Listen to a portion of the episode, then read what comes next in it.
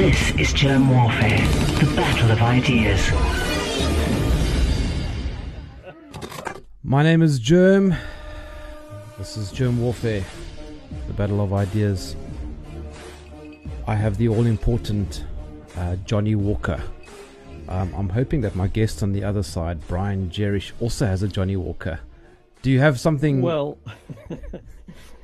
uh, I began to say that I only have a glass of water here, sorry, somewhere. But if, if I had known, I would have poured a wee, a wee drammy of something. Because you're only one hour, I think, behind me, aren't you? Yes. Okay. Yeah. All right. So, so it is. It is alcohol time on your side of the world, also. Oh, it certainly is, yeah. But now I know. Next next time I can come better prepared. But I'm I'm I'm delighted to say that my friend and colleague David Scott, who works with me on the UK column, um, usually when he's been able to visit me, he comes down from Scotland and he's brought a bottle of whiskey. So in my cupboard I have some particularly uh, particularly good whiskies. Do you go for the whiskey with an EY or just with a Y? Oh, what a good question. Well, I think normally it would be with with just a Y, but you got me thinking now. I drink it, I don't spell it. Have I got your surname correct? Is it Gerish or Gerish? Garish, it's hard, and It's a hard I G. can okay. tell you, having having said to you that I lived in Holland for two years. In, in England, people usually get my name wrong, Hmm. but when I lived in Holland for two years, they always got it right.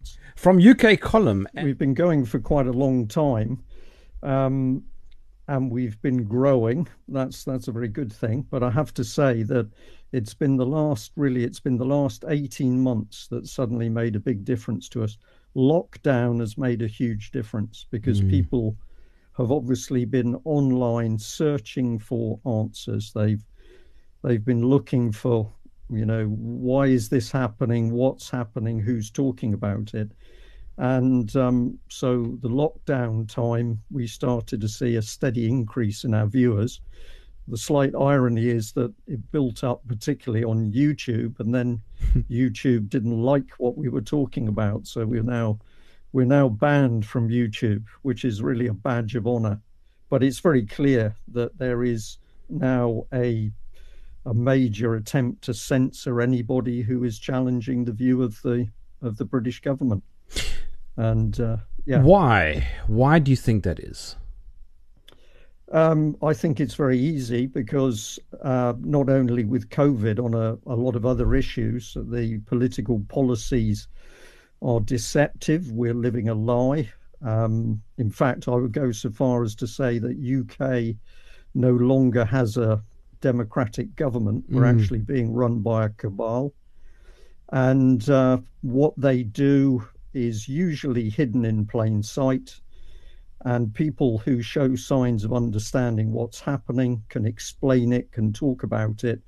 Uh, we're actually extremely dangerous to them because um, it, it it only needs a few good people to take the lid off the plans, and those plans don't work. So the cabal running the UK at the moment is actually very frightened of anybody. Doesn't have to be a professional person. Yeah. Anybody who shows the ability to see through what they're doing is is seen as a big threat to the government. I titled this conversation "We're all Pavlov's dogs now," uh, which is a, a, a, a rip of probably the best article I think on UK column. Well, I mean uh, that is a that is a particularly um, good article. Um, what's satisfying for me to see see that on the UK column website is that is that in the beginning for me, uh, if I go back to 19, 1993, I left the the Navy. I was in the Royal Navy and I left the Navy. Within a few years, I was starting to see things happen which I thought were very strange. And in the earliest research that I did, I found myself looking at the fact that essentially our country and the political system was being attacked and undermined. And one of the one of the earliest books that I came I, I don't even remember how I got it, but I got hold of a book called the EU Collective, enemy, the, the EU collective um, enemy of its member states. And this was a book by a man called Christopher Story. It's a very detailed book about politics in Europe. But in the first few pages, there there was a template, um, and the template was about the subversion of Western society. And the first part of the plan was um, demoralization. Yeah. And then the second phase was destabilization, and the third phase was was complete breakdown. And as I read through that table, I could tick off things that were being described. And I found myself saying, yes, that's happening. So my initial start with beginning to research and look at what was happening around me was very much focused on the idea that there was a uh, psychological attack mm. that had been unleashed at that time I was looking at UK. And that theme has stayed with me. Um, but at one stage, we were starting to see other things happening, and so you move your research to another area. Um, but now we're back up very much with the fact that it is very clear that the population in UK is being attacked. We are being attacked by our own government, and the government is using malicious applied psychology to destabilize the population. And as I was talking to um, Reiner Fuellmich on this, uh, if people say, "Yeah, but what's the evidence?" Well, the simple evidence is is the paperwork from the British government itself, because in in 2010 they produced a paper called Mindspace, and Mindspace was documenting the government's ability to use applied behavioral psychology to change the way people think. And in that document, they said at one particular point that they could change the way that people thought, thought and the way people behaved, and the individual would not know it had been done to them. Or if they knew it had been done, they wouldn't necessarily know how.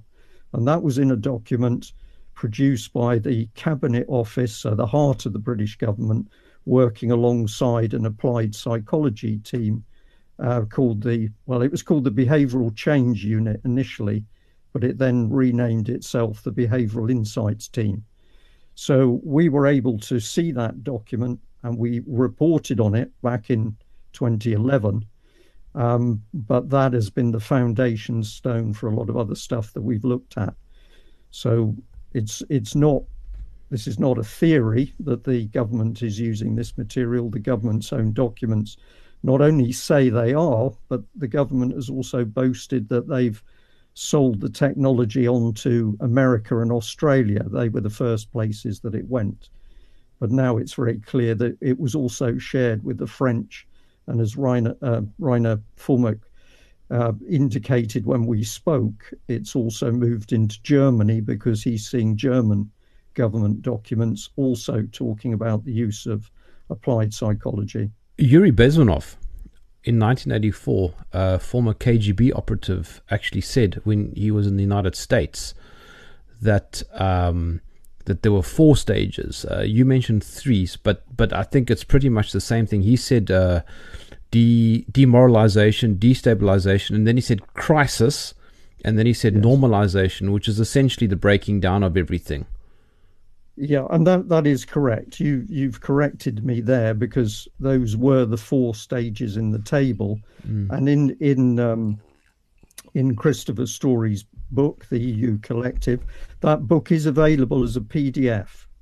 If people search for mm. it uh, online as a PDF, you'll find it and you can download it. It's very difficult to get a hard copy, but the table in the front was attributed to a Tomas Schuman um, but that was in fact a cover name for Yuri Bezmenov. In those early days, when I read it, I was fresh out of the military, so mm. my whole, whole military career was in the days of the Cold War and and Cold War with NATO. So, for me, it was logical to take that table at face value. But here we are in 2021. I have a very different opinion because I think it's much too simplistic to say um, well, actually, the attack is being run by the, those nasty Soviets, uh, because it's very clear that uh, we've got a we've got a government in UK mm. that is unleashing these tactics, and we're seeing the same tactics in America. But I don't believe that this is simply coming straight out of the Soviet Union as a communist plot. I think we've we've got to look elsewhere for who's driving it. Uh, do you think it's internal? Uh, it, well, it's internal to UK in as much as we can we can see that there's a real power base for this stuff in UK, and we can see UK exporting it to other countries. There's a hmm. trail for that. Um, is it actually a United Kingdom or is it the deep state inside the United Kingdom? And I would have to say, I think we're looking at the deep state inside the UK. So, what is the power base? Right, Reiner said to me at one point, if I remember correctly, he's he said, "Do you think that the sort of the seat of the power is in UK?" And I I have to say that's the conclusion that I've come to. And and if you say, well, what is that seat of power? It's got to be uh, looking at who controls the the money centers, mm. because the money is the power of everything. How did we how did we get here? I think that we've got here because we're we're now seeing a very long term plan come to fruition. And that, pla- that plan is for the control of mankind. Um, so nations, states uh, don't really count at all because the, the mindset we're up against is after total control of everybody in whatever country they're in. And um, to get to the seat, you know, to get to the position where they can exert that sort of power, they've got to control people's minds. And so to me, it's logical that you're going to move into areas of mind control that you can unleash on millions of people.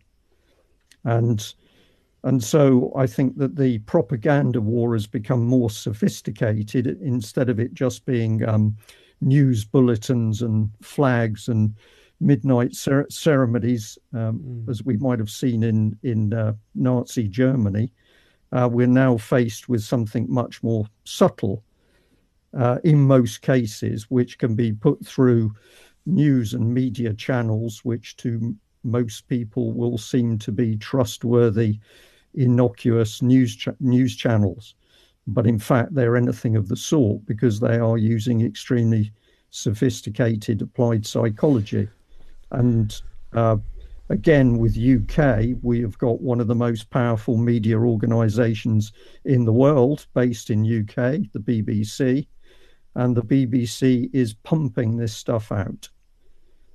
And they're and they're certainly pushing a very specific kind of of narrative.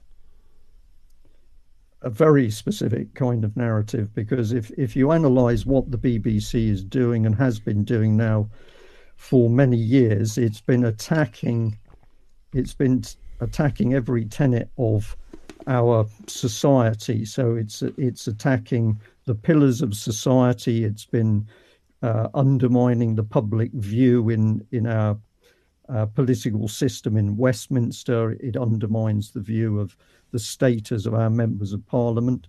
But now we've got down to, to the fact that it's uh, well, it has undermined relationships between men and women. And now we've got to the key stage where we're saying, well, men and women don't even exist anymore. And uh, one of the things that was pointed out to me today was that that uh, a particular uh, lady journalist whose name escapes me now, but she was complaining that that uh, essentially uh, there was a war on women and uh, she she was sort of shocked as to where it had come from. But of course, this is all part of the undermining of of uh, relationships and the family unit, so that we're now teaching children that they don't even know whether somebody's a man or a woman.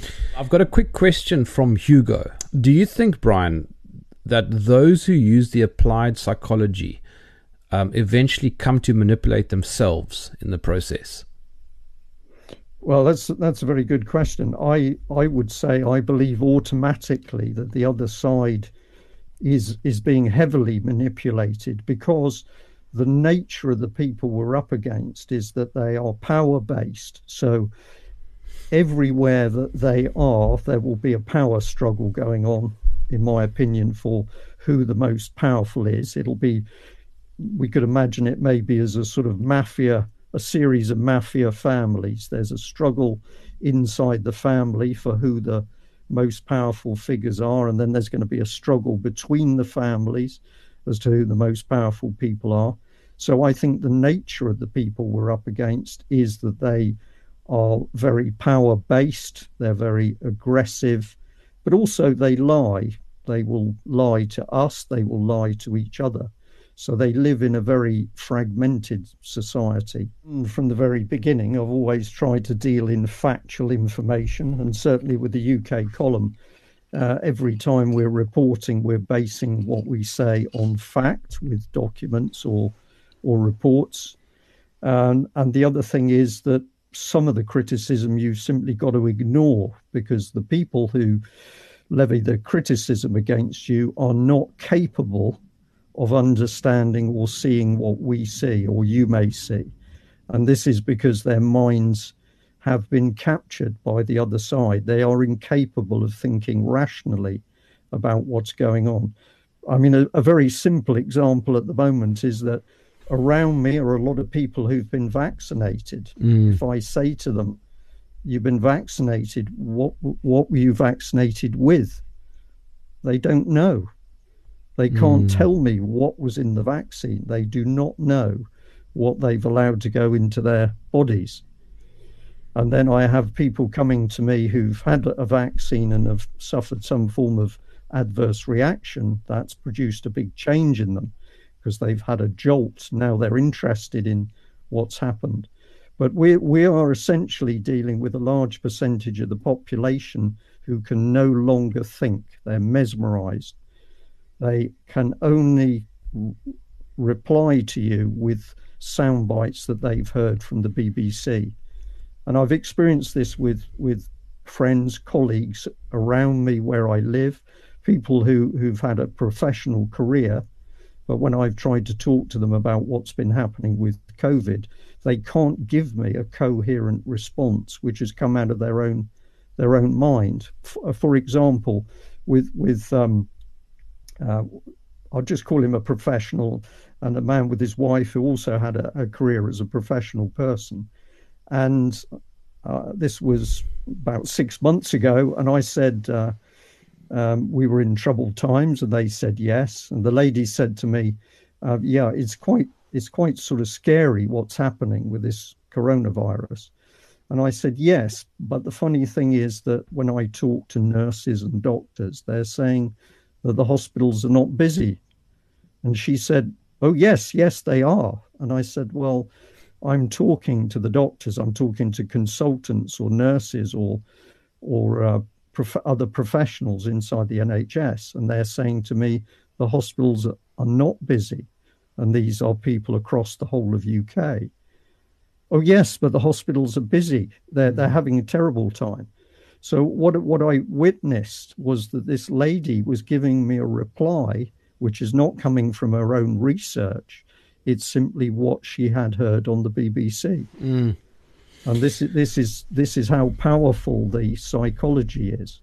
So the people we're up against want this as a weapon because you can control hundreds of millions of people without even fighting a war.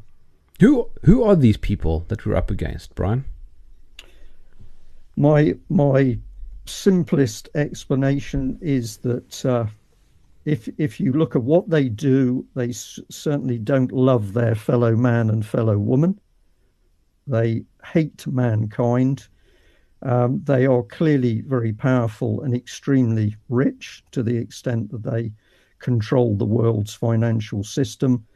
And I am a Christian. I consider myself a Christian. And therefore, I say that actually the people we're up against in their um, their actions and deeds are satanic. Mm. Their their intellect is is satanic. We could end up with a discussion as to whether they consider themselves Luciferians or they're Satanists, but their overall gender is against mankind and they want to be in control and they'll do anything to get that position. And it appears that everything that that those same people represent is um, against sort of natural order. It's against what would what we would consider to be a wholesome family unit, or what would we what we would consider to be a healthy lifestyle. You know, for example, let's look at COVID. Everything is based around um, uh, medicine and and and injecting yourself. What what happened to spending time outside in the sun, walking the dogs on the beach, um, eating healthy, and going to the gym? Yeah. Well, what what happened is that virtually everything that you would consider a a good attribute to being a human being has been brushed aside. If people are sick, they should be cared for. We should be going to them. We should be trying to comfort them. We should be trying to heal them.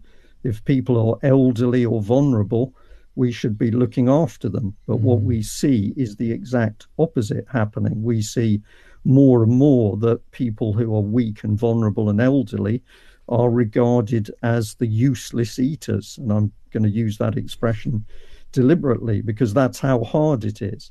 So when when we've seen headlines in, in the UK press talking about tens of thousands of elderly people dying unnecessary unnecessarily in care homes because of government policy, we haven't had a huge outcry mm. from from our members of parliament. We haven't had an in, investigation. Those those people died, and in fact, I have good reason to say that the figure is hundreds of thousands, It's not tens of thousands. Mm. So we we have a regime in power in UK which is very happy for we'll say tens of thousands of elderly people to die, often in very horrible circumstances because a lot of them were deliberately denied of food and liquids.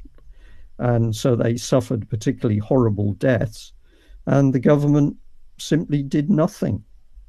It, it, showed the government as a political unit showed mm. no compassion whatsoever. Now the same government wants to get in to vaccinate our children, and it's indicating that if you as a parent are going to try and stop that happening, you're going to be regarded as some form of extremist.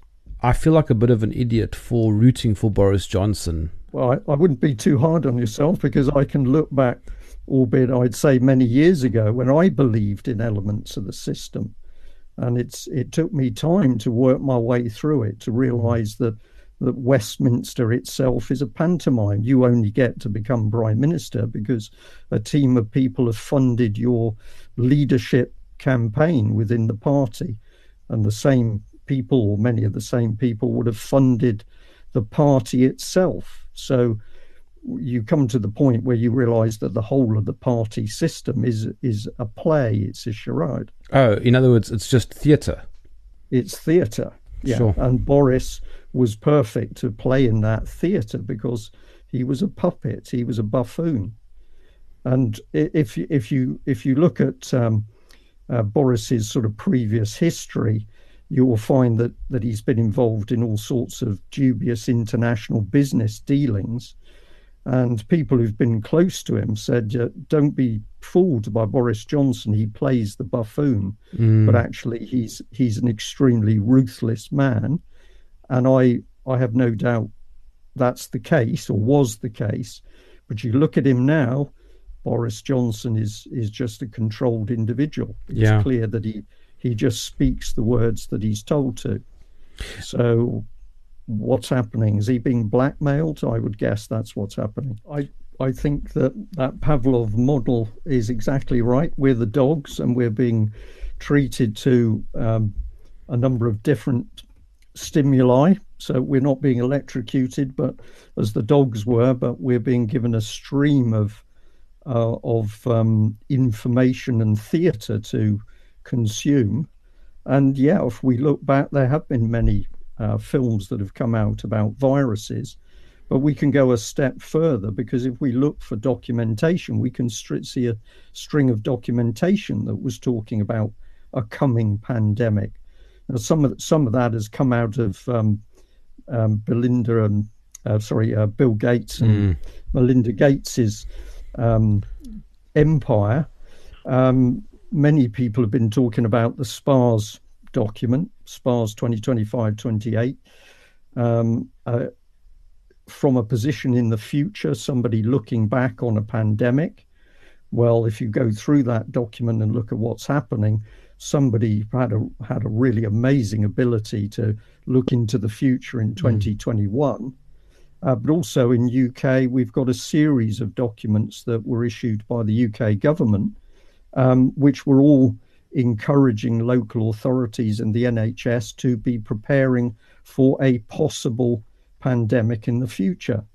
And I, I talked to uh, Reiner Fuellmich about some, some of these documents because you say if there's one document talking about the need to prepare for a possible pandemic in the future, you say, okay, that's that's a possibility. That's that was just done as a as a um, preventative uh, bit of planning.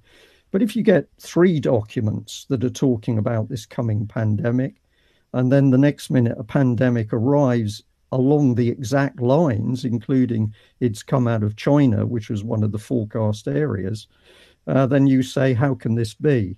Particularly if the opening or one of the opening paragraphs from the document says we can't actually predict that a pandemic, uh, when a pandemic will appear.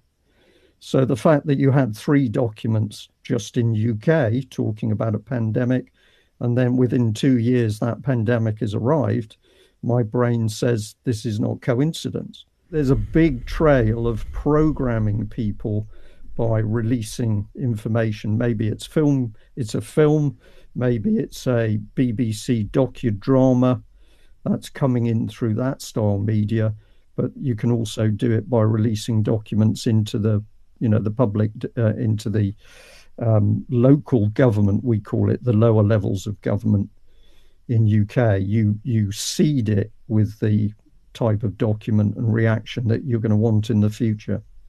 But I mean, Brian, isn't that isn't that just too um, over the top? I mean, it, that kind of planning seems seems immense. I mean, it's it's it's almost it's almost brilliant. Well, credit credit where it's due don't, don't don't ever think that the people we're up against are stupid. I think we're up against some of the most brilliant minds the world's ever seen. But the sad thing is that we're dealing with people who are, are malicious. We're dealing with people who are everything from um, psychopathic to sociopathic. Mm. But they're not stupid. They're not stupid. There, there is there's the ability to plan, and of course, they think in a different way to the average person because many of them are inter, interlinked with billions of dollars, maybe yeah. trillions of dollars. And so, I mean that that is pretty much what the end goal is. It's power and money. Power and money, and shaping a world um, as they want it, rather than how we would see it. And so, do mm. I believe that these people see billions of people in the world as as useless eaters that there would be a better world if we could get rid of them i think that's absolutely the case i think the, first of all we've got to understand what the control is that i believe that the level of control they're going to is total control they will know everything about you and when I say everything, one of the most dangerous areas that we're now seeing unfold from within the the, the so-called pandemic and the vaccinations is uh, genome sequencing. Mm. So well, there is a billion dollar industry tied in with Bill Gates, but this is unfolding. And what are they doing? They are hoovering up data. So they want to know the individual makeup of each human being. They want to know your base codes. And so, so what is the control mechanism going to be? It's not going to be that you're not allowed to travel or something, is that you won't breathe without the state, the system knowing what it is and permitting you to do what it wants to do. Total and utter control. And the second thing that goes with it, I think there is no doubt they want to get rid of the useless eaters. And so uh, if people come to me and, and want to talk about something like the Georgia Guidestones with an indication of 500 million as the world population, or you go and have a look at that very interesting web website, uh, Deagle, mm. um, you're talking about massive reductions in population. Now, I don't believe that uh, those are unrealistic, and I think that what is being unleashed with the vaccination program is the ability to effectively cull a large portion of the population. Hugo, um, who's in Paris, and he wants to know, Brian, do you think that eugenics was really discredited with the Holocaust, or did it reassert itself through these new types of ideologies? For example, climate change and transhumanism.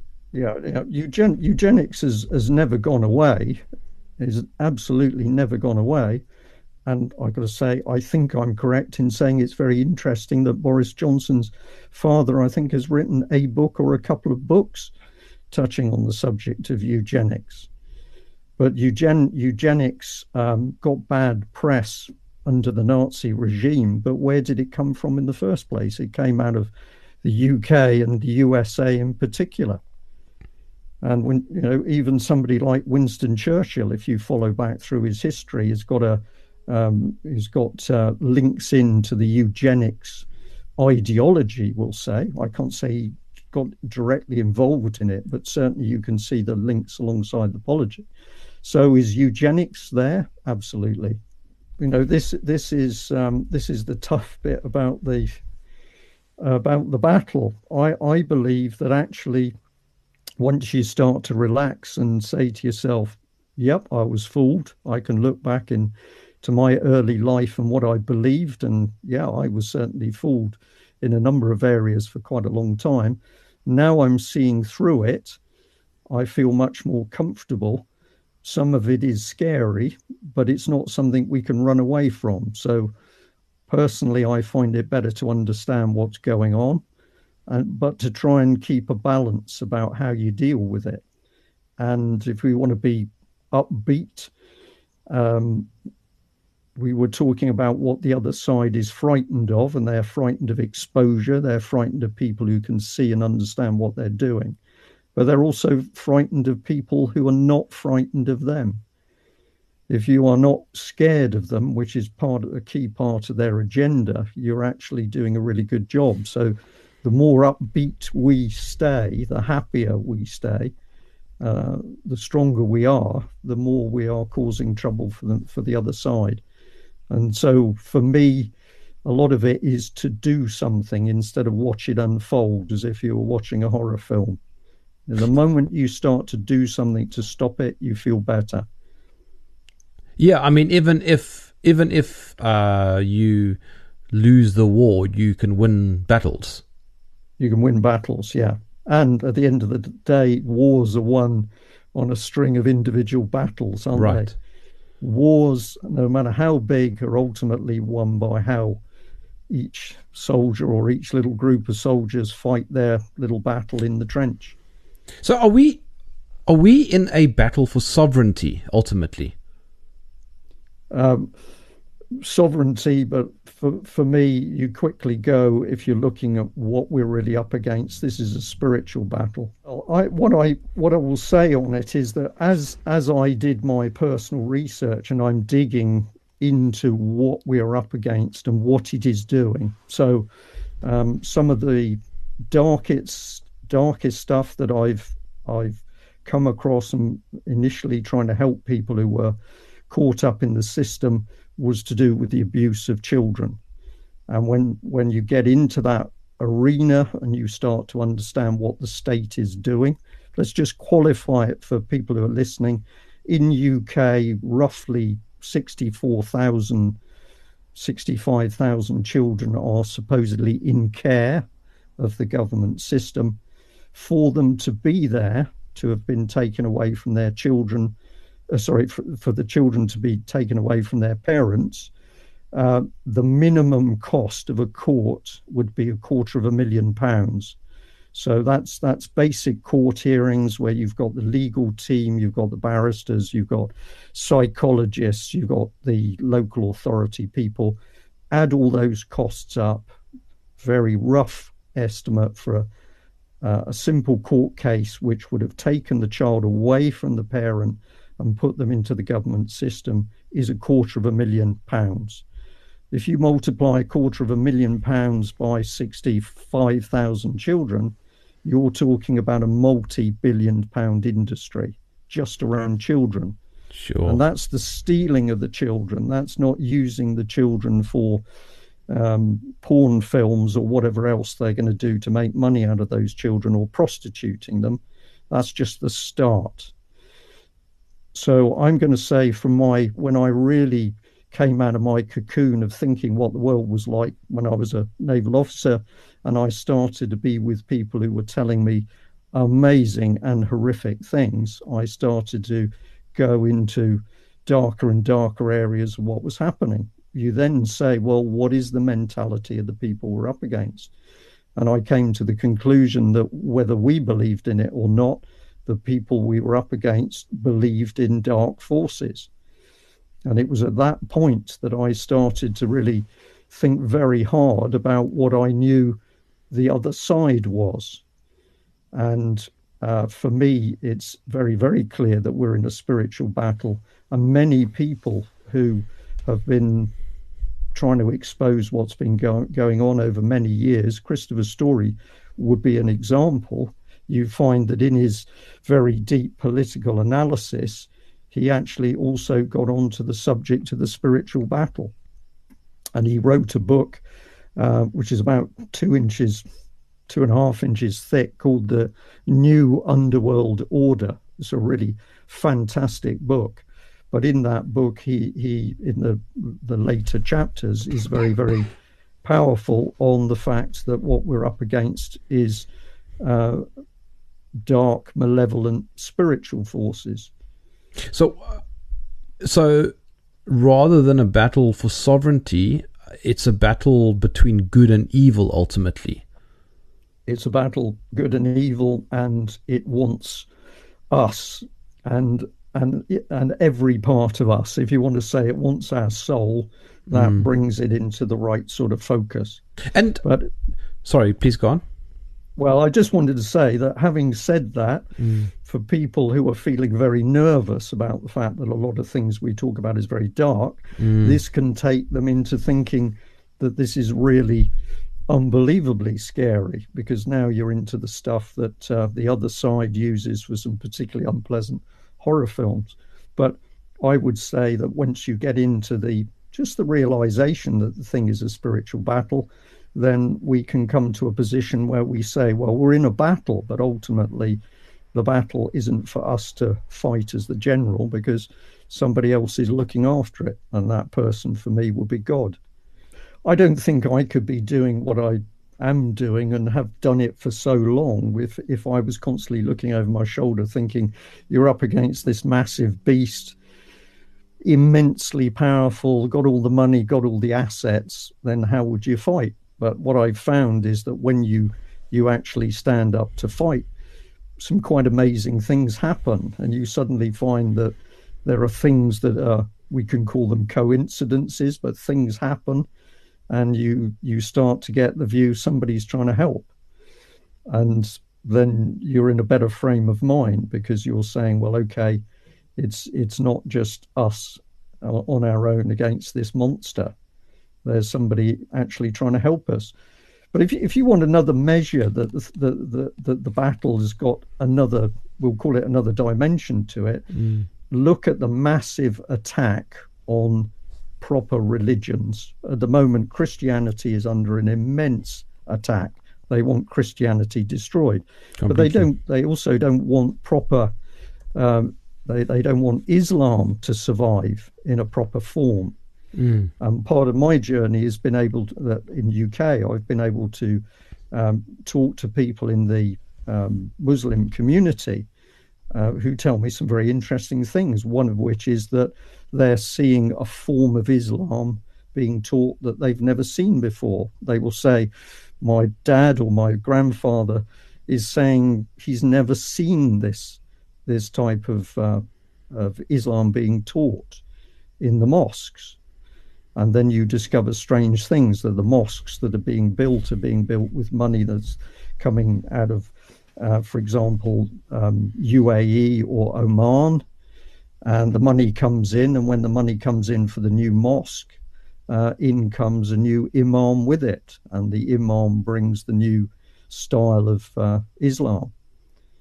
So e- even even with within the Muslim community in UK, and a lot of people find talking about this very emotive and very difficult. But we can say that we're seeing a twisting and attacking of the religion.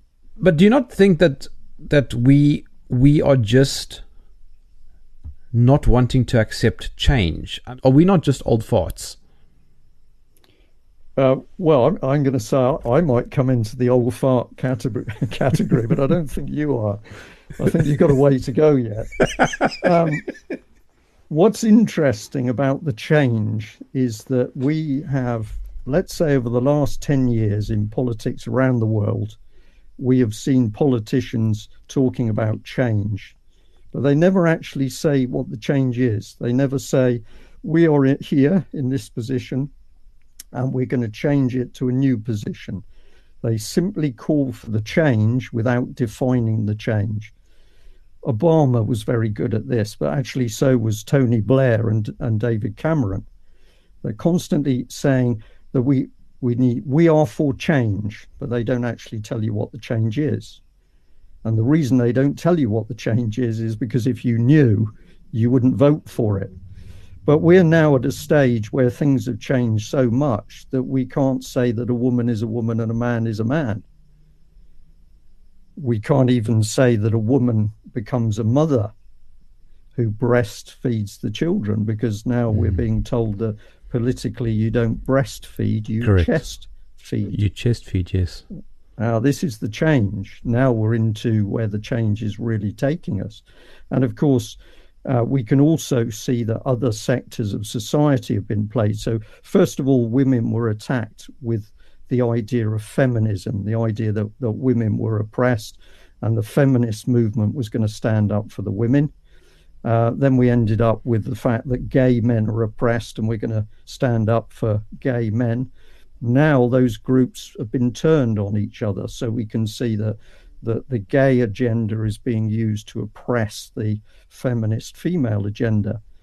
Now, UK column has not run into any problems talking about this because part of our message is if you're gay and you think the future is going to be gay, it's not. The future is going to be changed so that we are into transhumanism the people who are constructing the change society, they don't want men or women of any form. They don't want gay people because where they're heading is the fact that you are going to be into changed, engineered human beings, transhuman uh, human beings. And that is one of the reasons that I link him with the fact that it's very important to understand the genomic sequencing, which we're seeing coming through the pandemic and the vaccination program. Yeah, and so, I mean, I mean that is one of the big goals is actually the vaccination. Yeah, because well, now they are into the yeah, we'll call it a therapy. Mm. They're into the use of science, and we can say, yeah, they're very clever people, but now they're into actually changing the fundamental building blocks of people's bodies. And they they are dealing with information where they are boasting, and UK is lead in this field. There's no doubt about this. When when Cameron and Matt Hancock are saying that the UK is going to be a world lead in in uh, the vaccination and and uh, in fact gene therapy, they mean it. So the change that's coming is that we are not going to exist in the normal form of a human being, a man, a woman, a family unit, a child, because these people, in their wisdom, uh, are going to re-engineer us into new new beings. And then we have to ask some questions if if if these highly intelligent individuals going to do this? What are their values? What's their morality? Hugo in uh, Paris again, he says, yeah, uh, Christianity is being replaced with the green religion, the dominant ideology among the ruling classes that loves nature and hates hu- humans.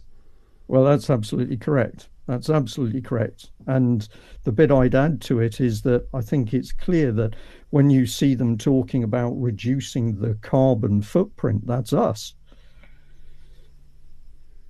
Oh, we are wow. the, we are the we are the carbon. We are My, the footprint. The hair in my yeah. arms stood up now as you said that. well, it's it was a little one that was you know given to me some time ago, and I probably had about the same reaction. But you know they're calling it a carbon footprint for a reason, and the deal is they're going to remove. We've just had the uh, the new Bank of England governor. I keep wanting to say Mark Carney, but because uh, I can't remember the new man's name, but he said very clearly, and Mike Robinson from the UK columns highlighted this that he's said publicly several times that if if small businesses do not adapt to their plans for the new green agenda, those businesses are going to be punished. That was the word he used, punished the banks were saying that if you didn't follow their green agenda, that you're going to be punished, you would go out of business. I, I, think all the political leaders are pawns because you see them. The people who've got the real power, we don't see. A lot of people get very excited at Bill Gates or Rockefeller or the Rothschilds often come up, but I, I think these are not the seat of power because you can see them. The people who hold the real power essentially are still invisible. They're there, but we don't know who they are. Sure. That's that's that's a personal analysis, but that's how I see it.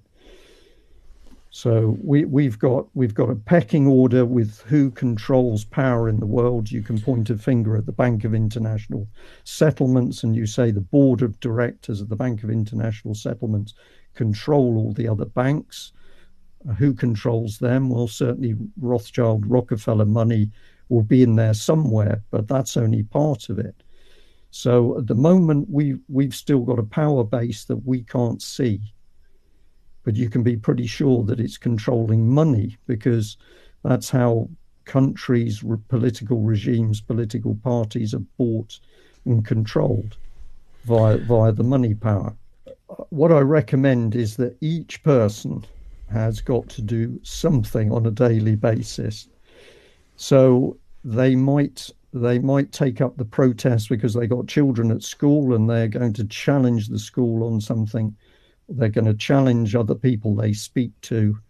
They're going to send an email. They're going to write a letter.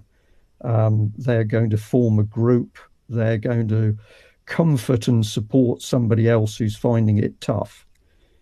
I believe that the the real strength we've got, of course, is our numbers as the world population, and if we can get each individual just to do one or two very simple things a day, that is a vast power base. But but we see still too often that people will log well, people will be watching the UK column, they're now understanding things, but they don't actually do anything. Sometimes they don't even pass the information on and that's that's really annoying because you say we've given you all this research do something with it share it pass it on. So somebody came out with a little uh, little phrase and i think it's very true action conquers fear if people are getting a little bit scared by what they see just do something to fight back and you'll feel a lot better but ultimately if we had millions of people mm-hmm. doing a few things a day, challenging the system, saying no, forming a group, supporting people who are down, we would be starting to win. But actually, I think we are starting to win because I, I think if you look around at the moment, there's some serious cracks in the system. You know, British government's just voted in 1.6 billion for more media capacity. Well, we've already got the BBC on 5 billion. If they need another 1.6 billion, it's because they're worried that too many people on social media are seeing through it. So I think the bad guys are very worried at the moment, and that's why they're rushing vaccination and the pandemics. And the more people who stand up and challenge and say, we can see what you're doing, the worse it's going to get for them. And I mean, last I was going to say, and if last, it weren't if it weren't for this this uh, this COVID vaccination pandemic story, you and I wouldn't be chatting right now. Well, that's that's absolutely true. But I mean, I've been on an amazing journey over nearly twenty years. People I've come into contact with, the information I've been given, that's that's been all part of the battle as well. But I'm going to end and say that people can mock it, the idea of uh, it being a spiritual battle but if you come to the conclusion there's some sense into this, then you should be praying because prayer has an inherent power. And if we had enough people praying, um, this would make a big difference. Uh, we'd have to have a conversation on how the mind of the dark side works to understand why this is why this works. But is there a power in prayer? Absolutely. And this is why governments want to stamp out anything to do with spiritual awareness. In front of you, there is a crystal ball. Tell me what you see. Uh, I'm going to say, unfortunately, I think I see things getting worse. And they have to get worse because the other side is rushing. But the the uh, plus of, of things getting worse is that more people are going to wake up.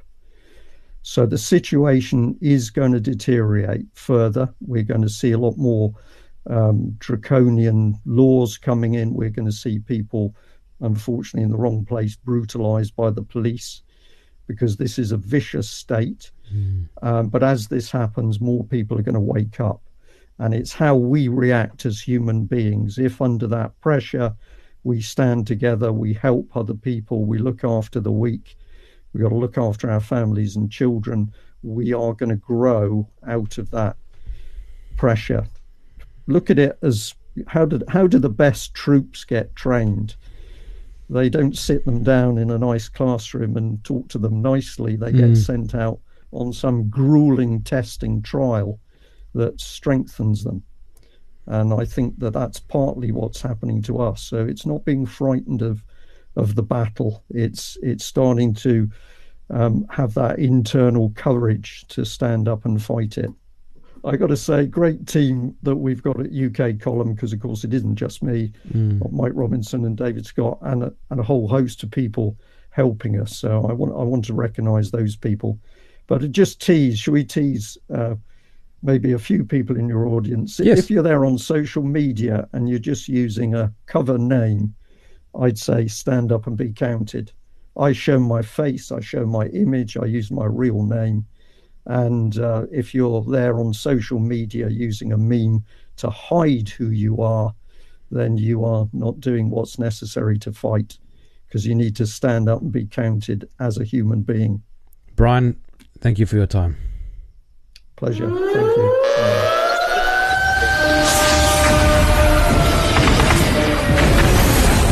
If you enjoyed this podcast, please visit supportjerm.com.